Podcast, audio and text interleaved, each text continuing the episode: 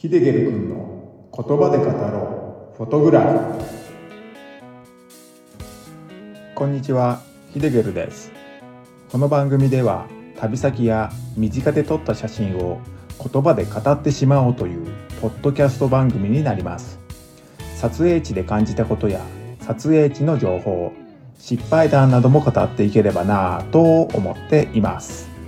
10分ほどの短い時間になりますが楽しんでいただけると光栄です。はいこんにちは。ヒデゲルです。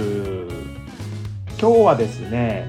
優雅な滝の裏側で自撮り写真を撮った話ということで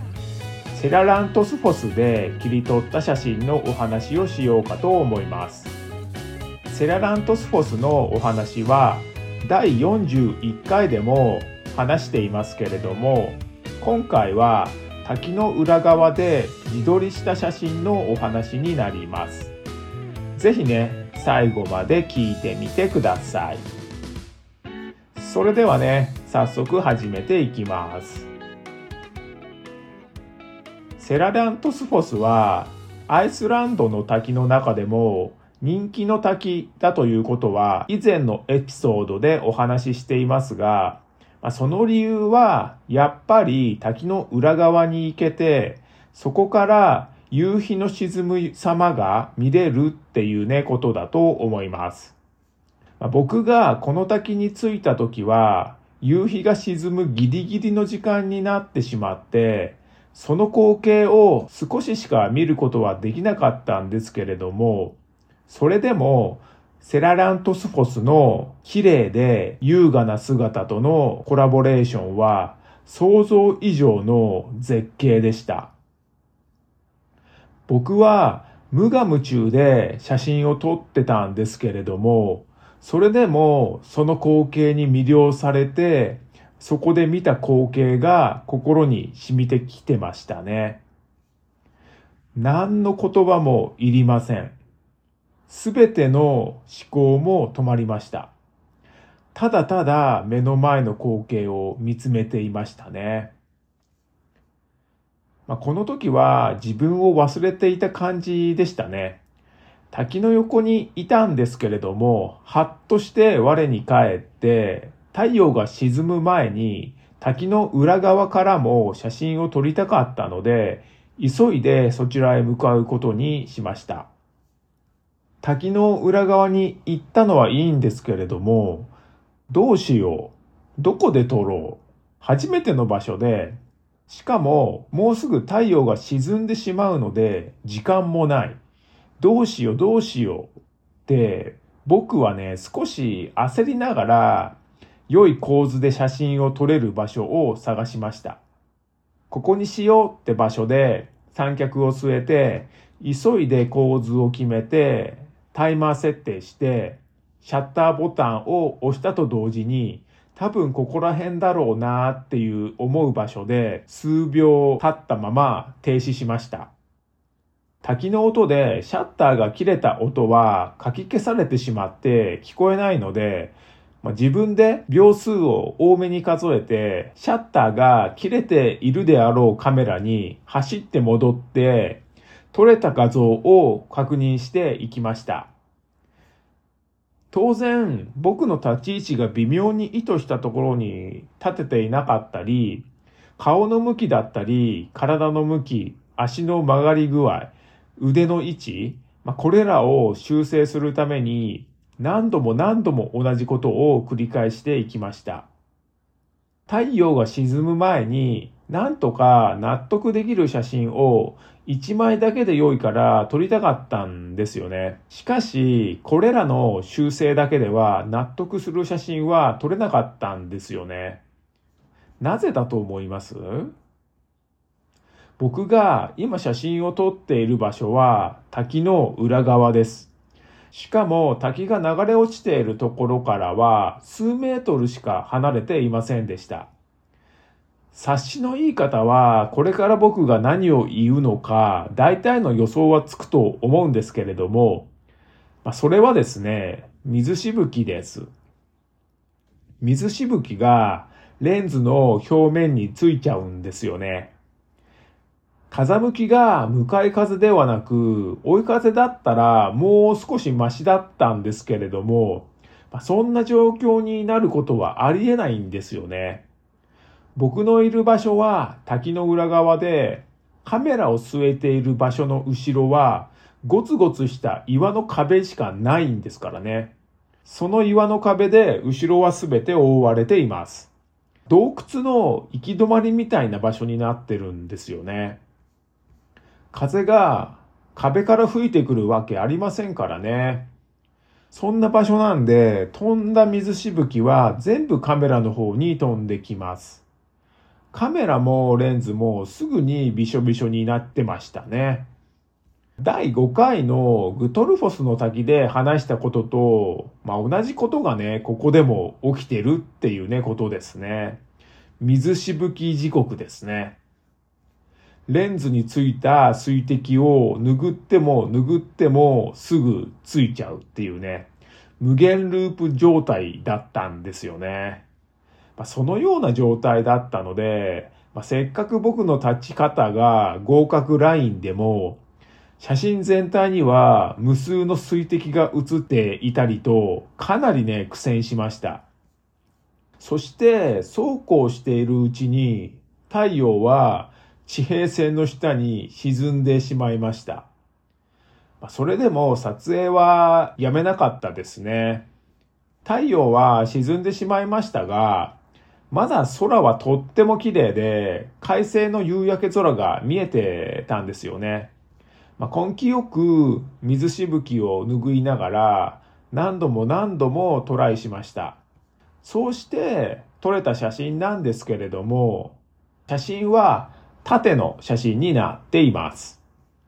滝を強調しつつ洞窟感も出るようなイメージを持って構図を決めていったんですけれども、横の写真のイメージは湧かなかったんで、まあ、この時パッと頭の中に出てきたイメージが縦の写真のイメージだったんですよね。まあ、それがね、理由になっています。写真の右上のちょうど角の部分、その角の部分に岩と空との中心点を置いて、ぐーんと大きな半円を描くような構図決めをしています。額縁構図って言ってもいいかもしれません。メインに映したいのは滝の流れ落ちる部分と夕焼け空なんですけれども、人物を入れることによって写真に物語が生まれてくると思います。この写真を見てくれた人がどのような物語を想像してくれるのか、まあ、それは人それぞれだと思うんですけれども、まあ、そういうことを考えるのも楽しみの一つなんですよね。その人物は写真の左下に配置しました。滝の落ちる様と夕焼け空を見てる感じで写っています。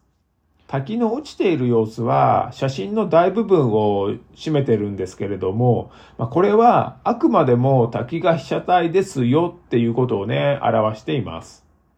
まあ、ですが、人物を入れてしまうと、どうしても人物に視線が誘導されてしまうので、バランスにはね、かなり気を使いました。写真を撮るスペースにも限りがあったので、後ろに下がりたくても下がれない状況でした。まあ、真後ろはゴツゴツした岩の壁ですからね。まあ、そういう現場の状況でどう撮るか、バランスに気を使ったっていうのは、現場の条件によるところが多かったですね。滝はできるだけ大きく映していて、空の部分は明るいので、まあ、ほどほどにしてます。岩の部分と人物が立っている地面の部分は、まあ、暗さを活かして額縁気味にしてますね。まあ、その中に滝を含む外の景色を映すといった感じですかね。人物は写真の端の方に配置して、まあ、そこまで目立たないようには気を配りました。この場所で構図決めを迷っていた時に浮かんできたイメージに限りなく近づけて撮ることができたと思います。まあ、残念だったのは夕日ですね。夕日が映ってないってことです。すべてのバランスが取れて、水しぶきも気にならずに、合格ラインの写真が撮れた時には、夕日はすでに沈んでしまってたんでね。これはね、残念でなりませんでしたね。あともう一つあるんですけれども、よく写真を見ると、人物の上半身がちょっとだけブレてしまってるんですよね。これは風と水しぶきによるものなんですけれども、容赦なく水しぶきが襲ってくるんですよ。目、鼻、耳、口、穴という穴に水しぶきが入ってきて、顔をね、拭いたくなるんですよね。それに負けじと目をつぶってぐっとこらえていたはずだったんですけれども、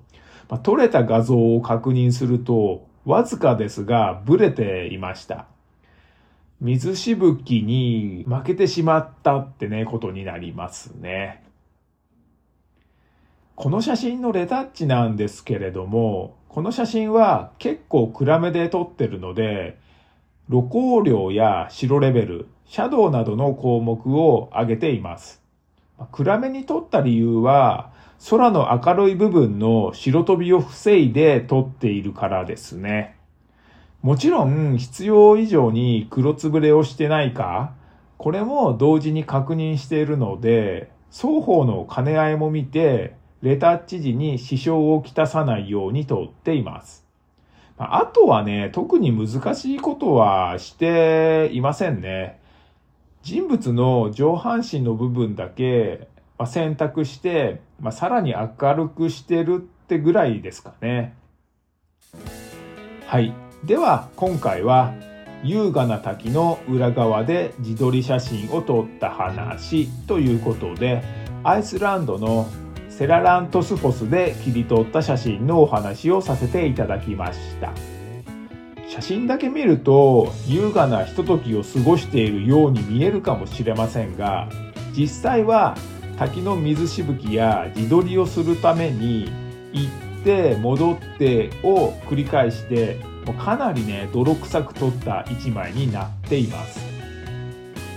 まあ、写っている人物はもちろん僕です今回お話に出てきた写真を見たいという方は概要欄に URL を貼っておくのでそちらをクリックしてご覧になってみてください。レタッチ前のロー画像も同時に載せておきます。この番組のご意見ご感想質問などがありましたら受け付けていますのでこちらも概要欄に Q&A コーナーを設けていますのでお気軽に書き込んでください。それでは最後までご視聴ありがとうございました。ヒデゲルでした。